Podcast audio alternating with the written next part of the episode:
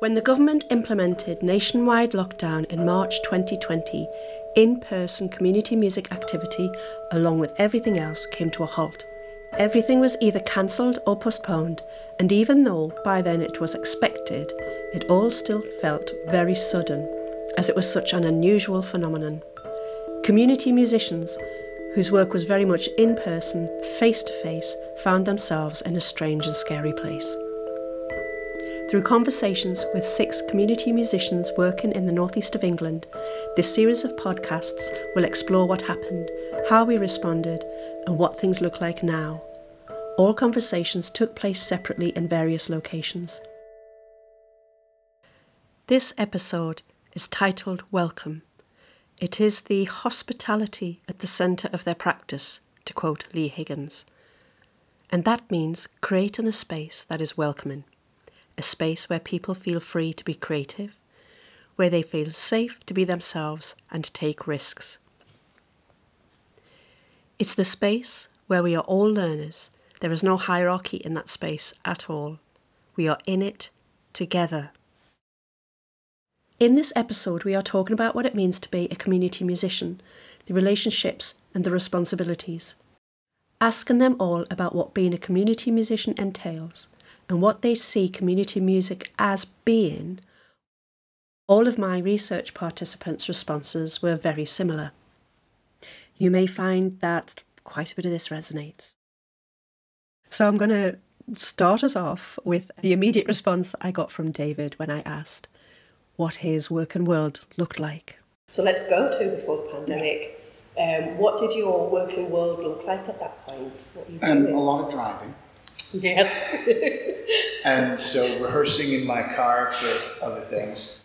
It's it's it's a way of life. You know, I think like it's if, when you do music, even if you work uh, as a salaried musician, as a you know, as an instrumental player for an orchestra, that's not all you do.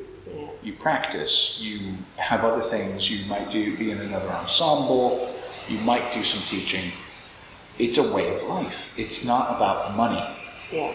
It's simply, if it were about the money, we'd all need some serious help. Ashley voiced the concerns that we all have, working from project to project and funding stream to funding stream, about the uncertainty of our work. It's not easy. No, it's not. Especially in like this like line of work, you don't know how long it's going to last for. Yeah. So you feel like you've got to say yes to everything that you're getting offered. Yeah. Even if you're like, oh, I might struggle to fit that in, you're like, oh no, I, I'll do it, I'll do it, because you feel like something it's not going to last forever, and then Yeah. you're going, you still have a mortgage to pay, Yeah. and you still have to do this or whatever. But There's that constant fear, isn't there? huh, Of like, if I say no, then people will just stop asking. uh huh, uh huh, yeah. Yeah. You've still like you feel like you've still got to be known. Bridie highlighted how, as a community musician, you are not just in the role of facilitator. There is no hierarchy. You are in that space as an equal.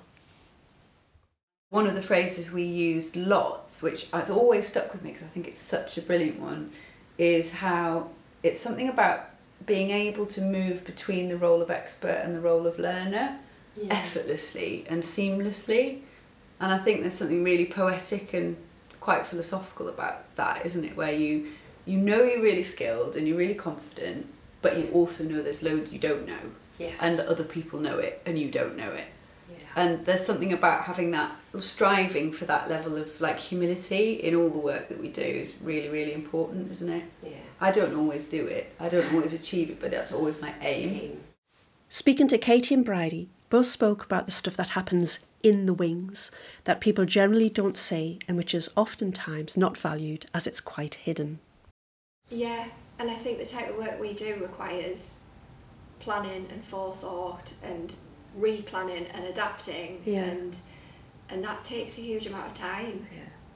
And because you're doing so many different projects, whoever's asking you to do something thinks that's the important thing for you to be doing.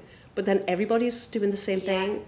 So it's like, who who do I prioritise here? Yeah, Yeah.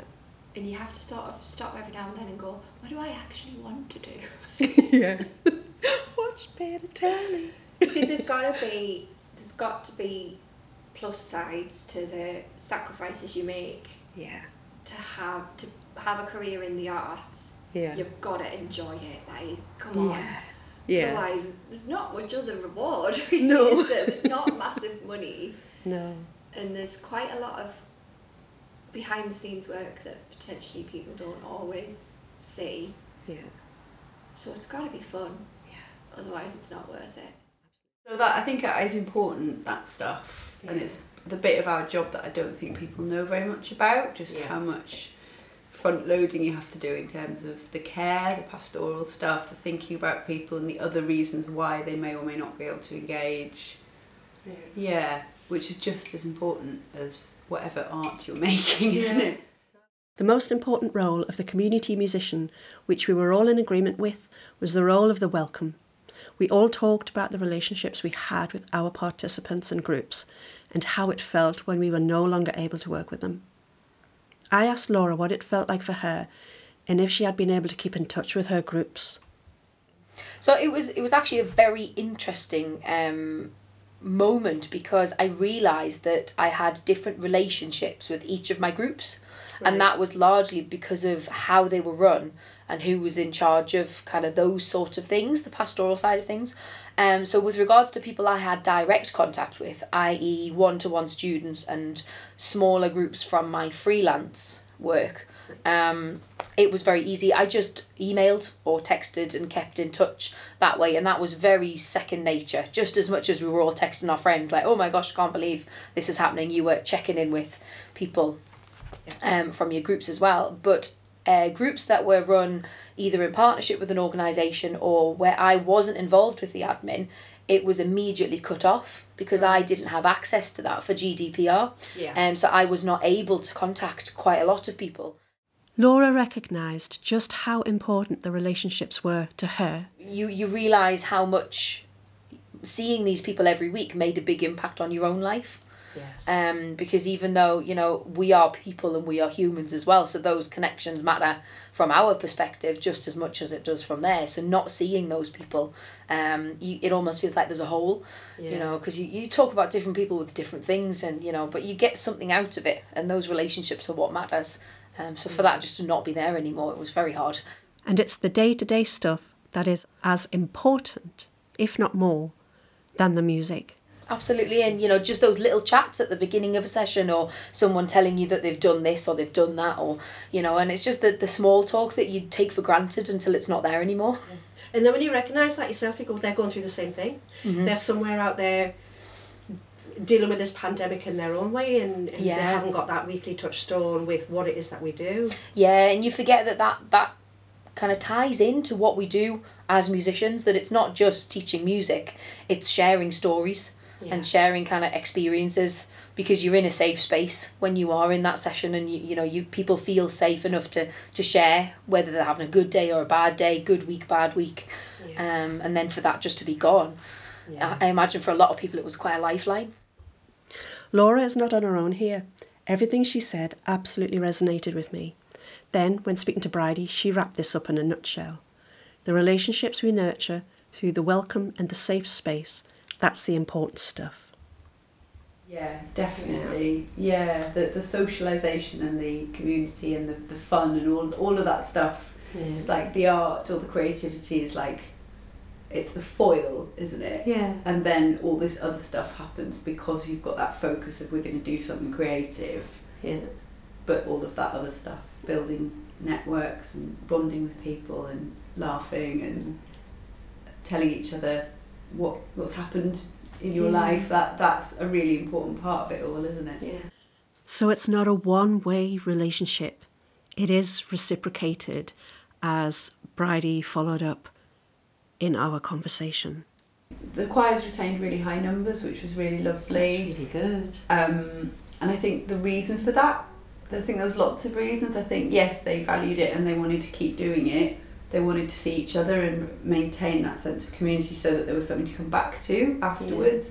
But I also think they wanted to support me as an Right. artist because they obviously knew I was like combi income freelancer and I think they were very aware that our community were really struggling. In, Right. So I think there was also an element of you know, we want to support our leader, which is Yeah. really lovely. It's really lovely. I'm going to end this episode with David summing up what it means to be a community musician. What's it about then?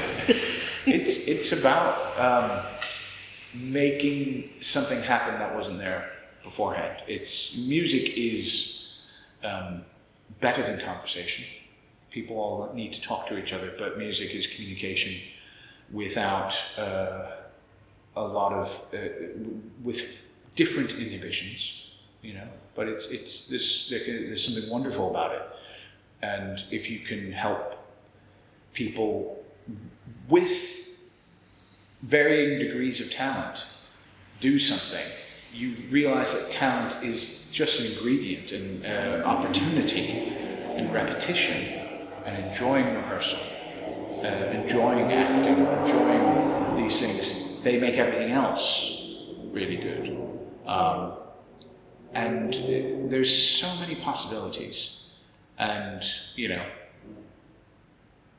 that's it, really. I mean, there, there's creating, being around other creative people, um, helping people forget about um, their, you know, their condition if they want to forget about it. You know, getting people to think outside themselves, think in terms of generosity as being something that's reciprocal rather than something that is something that you do when you have excess. Like shaving off the bits of your largesse to help the poors or whatever. When when everyone's in a condition of circulation, there is, you know, there's something that's more powerful than, you know, money. Something more powerful than money. I guess that really puts it all in a nutshell. It's quite clear, or at least it has been quite clear when I've been talking to the community musicians, that they clearly absolutely love their jobs. They are passionate about their jobs.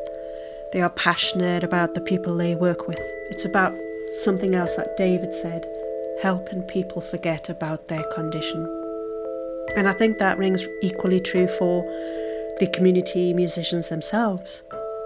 You know, they have done that through their art, their talent.